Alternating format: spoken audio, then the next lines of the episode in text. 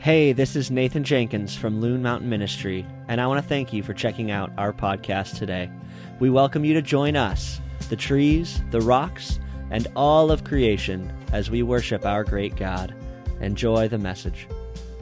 If you could flip to the front of your bulletins, you'll find where we're reading. We're reading out of Proverbs chapter 17, verses 9 through 10 and 17, and you can join with me with your outdoor voices. Whoever covers an offense seeks love, but he who repeats a matter separates close friends. A rebuke goes deeper into a man of understanding than a hundred blows into a fool. A friend loves at all times, and a brother is born for adversity. Thank you. Thank you, Zena. You all may take a seat.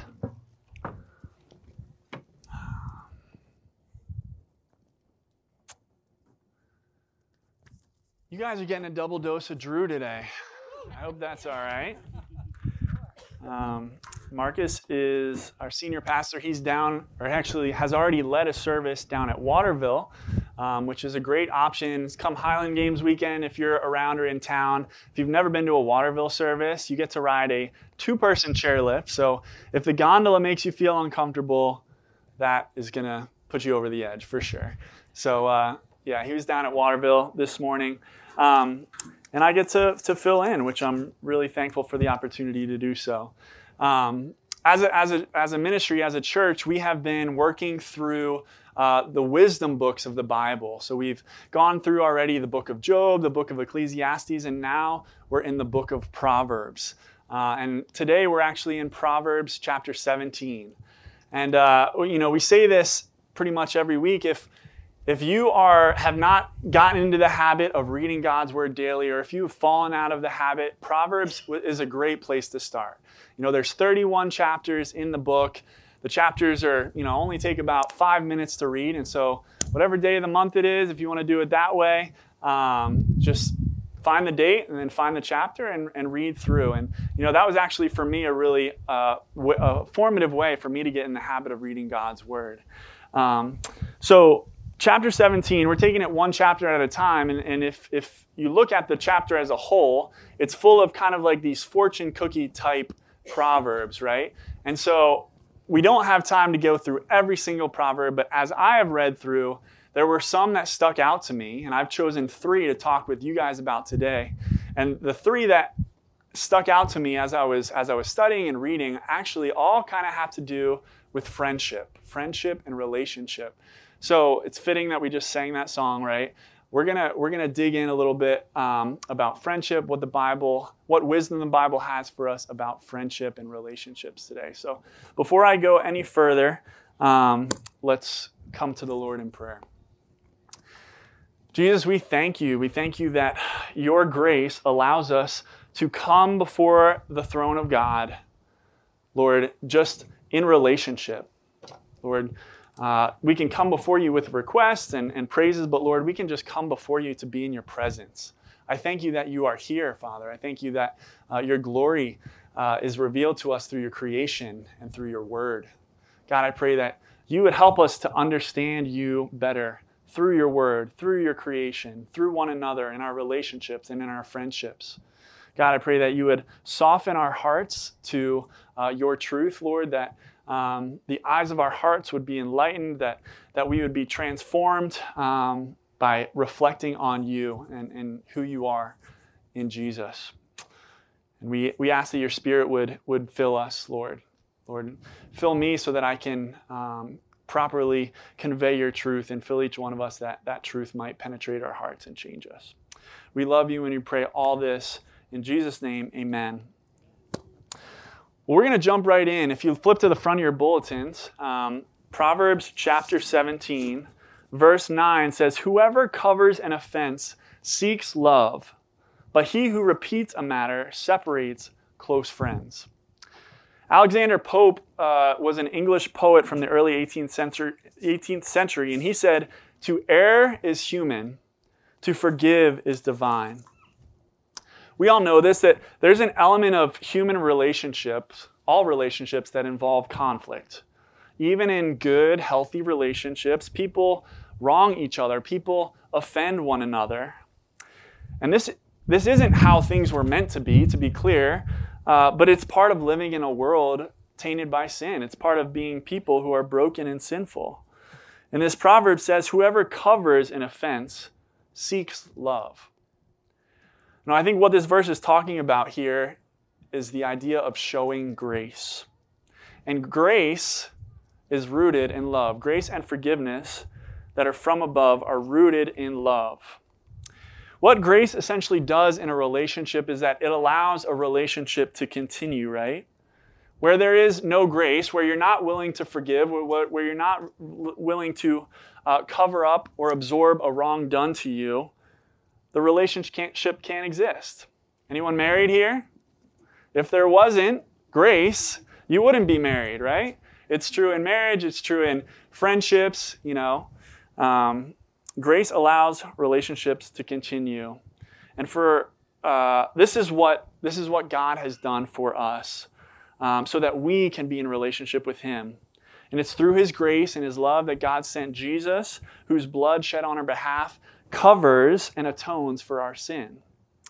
And the thing about grace is that it always costs someone, someone, something the person who's extending the grace. And grace and forgiveness are God's gift to us in Christ, but don't mistake it. It, it was not free. It cost Jesus everything so that our relationship, which was broken by sin, could continue. So, back to the quote from Alexander Pope to err is human, to forgive is divine. Forgiveness doesn't come naturally to us humans, does it? It doesn't for me. Um, it's, it's only when you know and experience the love and the grace and the forgiveness of Jesus that you can afford to love and forgive others generously. God is so generous with us in His grace and in His forgiveness. And when we can experience that and we have this grace overflowing from us, it's then that we can give it to others. And that's when we become God's ambassadors, God's agents. One of my uh, adopted sayings that I love, and, and if, if, you, if you're close to me, you, you, you roll your eyes every time I say it, but whatever God has done to you, He also wants to do through you. It's only when you understand the amazing grace that God has shown you that you can begin to extend that grace to others generously. So I, w- I would encourage you to think for yourself do you, do you struggle to show others grace? I know I sometimes do. The question you should ask yourself in that moment is Do you think you need grace? Do you know the grace that God has shown you? The second half of verse 9 says, He who repeats a matter separates close friends. 1 Corinthians 13 tells us that love keeps no record of wrongs. And to be clear, grace rooted in love doesn't say, Oh, I forgive you and then takes that wrong and puts it in their back pocket to bring out whenever they need to settle up the score. Keeping score always divides two parties, it always separates. Keeping score is the practice of opponents, not allies, right? And if you're holding on to all the things and all the ways that others have wronged you, you haven't really forgiven. If you're like me and you've struggled uh, with long term bitterness towards another person, what I've found is that in choosing to forgive someone, I benefit as much or even more than the person that I had wronged. And when we're really able to let go of the way people have wronged us, it feels like this incredible burden has been lifted from us. Can anyone vouch for that? Does anyone, like, can I get an amen? A, a hand raised? Yes. so true. We no longer need to repeat the wrongs of others, either to ourselves or to others. When God forgives us, He removes our sin as far as the east is from the west. We need to be reminded of this as we forgive others and not repeat the matters internally or externally. So, verse 10, we're going to move down to the next one. A rebuke goes deeper into a man of understanding than a hundred blows into a fool. Throughout the book of Proverbs, we've seen this contrast. Almost every uh, chapter has, has proverbs that contrast wisdom and folly, the wise person, the foolish person. And in this proverb, The fool is someone who makes a mistake over and over and over again, and even after severe consequences, they still don't wise up. They still don't learn or change. On the other hand, the wise person is someone who receives a rebuke or just a word of correction and deeply considers where they may be in the wrong and how to move on in doing what is right. Here's the key one of the measurements of wisdom is what it takes to wake us up to the error of our ways. Let me say that again. One of the greatest measurements of wisdom is what it takes to wake us up to the error of our ways. What does it take to make us change? Will we learn from a simple warning or a rebuke? Or will we smash our finger with a hammer a hundred times and still not learn to be more careful? You know, receiving a rebuke from somebody else or being willing to consider it doesn't necessarily mean that, that we are controlled by what people think or say about us. People are going to have opinions and perspectives, and, and some of them are going to be accurate, some of them are not going to be so accurate. Some of them need to be taken with a grain of salt. But we should be willing to consider all of them. We need to be ready and willing to consider the error of our ways. This is an essential part of wise living. That's giving others the freedom to speak difficult truths into our lives and being willing to receive those words and learn from them.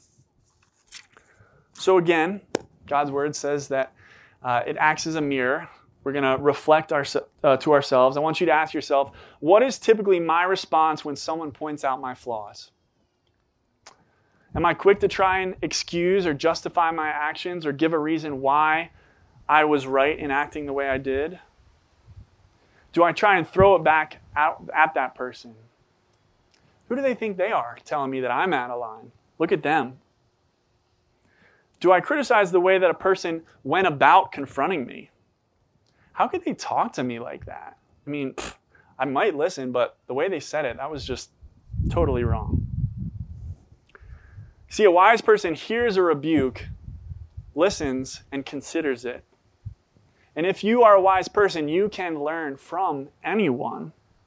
But if you're not willing to even consider what another person has to say, that makes you the fool. In chapter 18, it says, Fools find no pleasure in understanding, but delight in airing their own opinions. So, from this proverb, we need to pull that a wise person is able to consider what someone has to say, no matter who they are or even how they go about it. The last proverb that we're going to look at is uh, verse 17, and it says, A friend loves at all times, and a brother is born for adversity. Is anybody here with a friend like that today?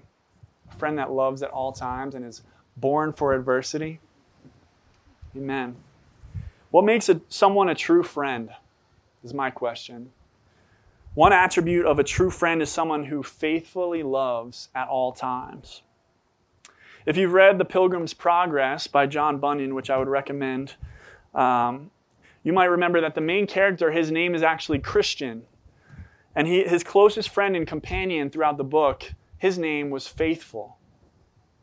Faithful, loyal friendship between two people doesn't just happen in days or months. More often than not, it takes years. If God has blessed you with a friend like this, that's so amazing. Praise God. That is a precious gift. You know, I'd be willing to bet that you didn't just decide to be best friends one day. I'm, certain, I'm nearly certain that a major part of, of what makes strong relationships strong has to do with the fact, and this proverb speaks to it, that you both have faithfully stood by one another through some really tough times. I'm extremely grateful for the friends that God has given me throughout my life. God has blessed me with a number of faithful and loyal friends who've been extremely influential in my life. One of them is uh, my friend named Luke, and I've known him since my freshman year of college. He and I have, have had some awesome times together, too many to even mention. We've also been through some really tough times. You know, some examples Luke and I played college basketball together. We experienced what it was like to go 0 and 32. That'll that, that's some adversity right there. That didn't feel good. We can we can smirk about it now.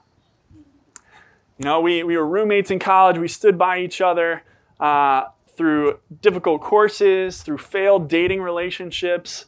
You know, we both stood next to each other as one another got married. That would be in the good category, by the way. Together, we endured quite a bit of adversity in the outdoors. We both love the outdoors. He and I uh, have slept outdoors in sub zero temperatures. We've hiked 20 miles in a day. We've been lost on Mount Washington in January. Some not so good situations. Now, early on in our friendship, uh, I remember sitting on a frozen lake in Wisconsin with Luke, just crying with him. You know, as he mourned and processed the loss of a friend who had died in his arms the summer before.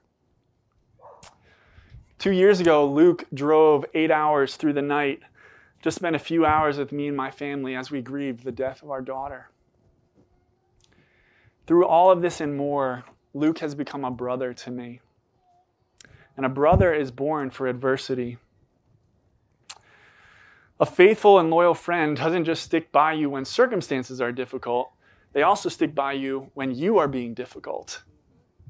I have another story about Luke, which isn't going to shed great light on him, but it's a funny one, so he won't mind.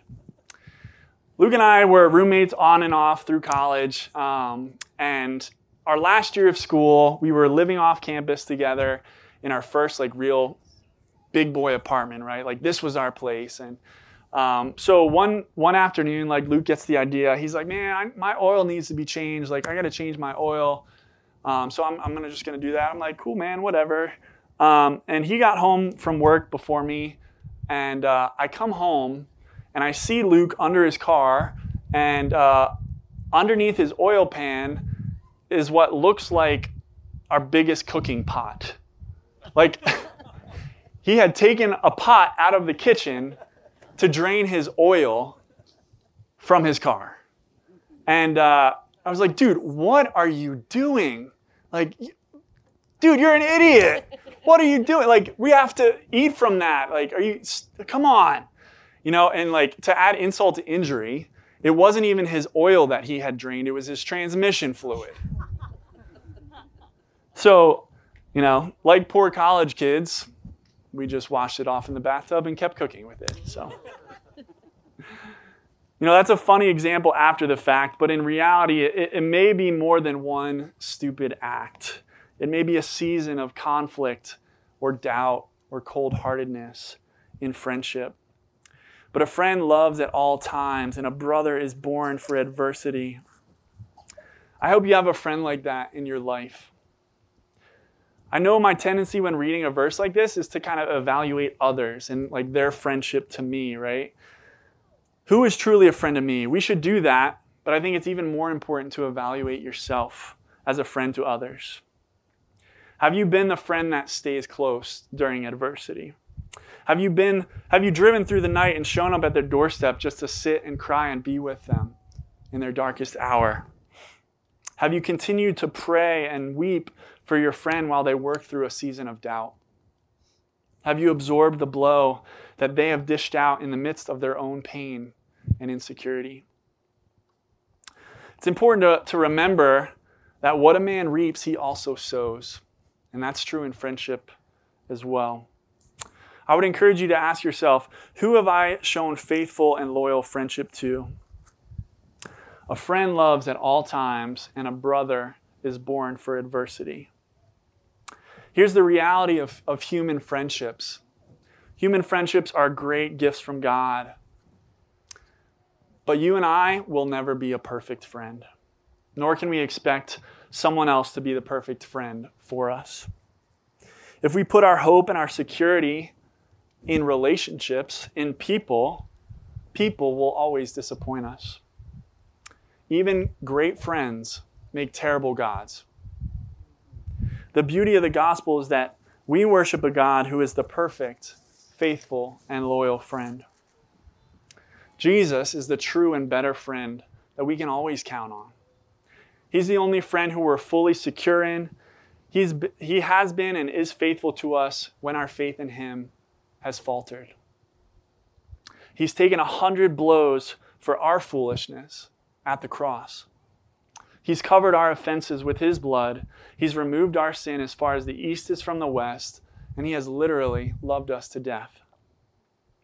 He did all this for you and for me, not because we deserved it, not because we were first a faithful friend to him. No, he demonstrates his love for us in this.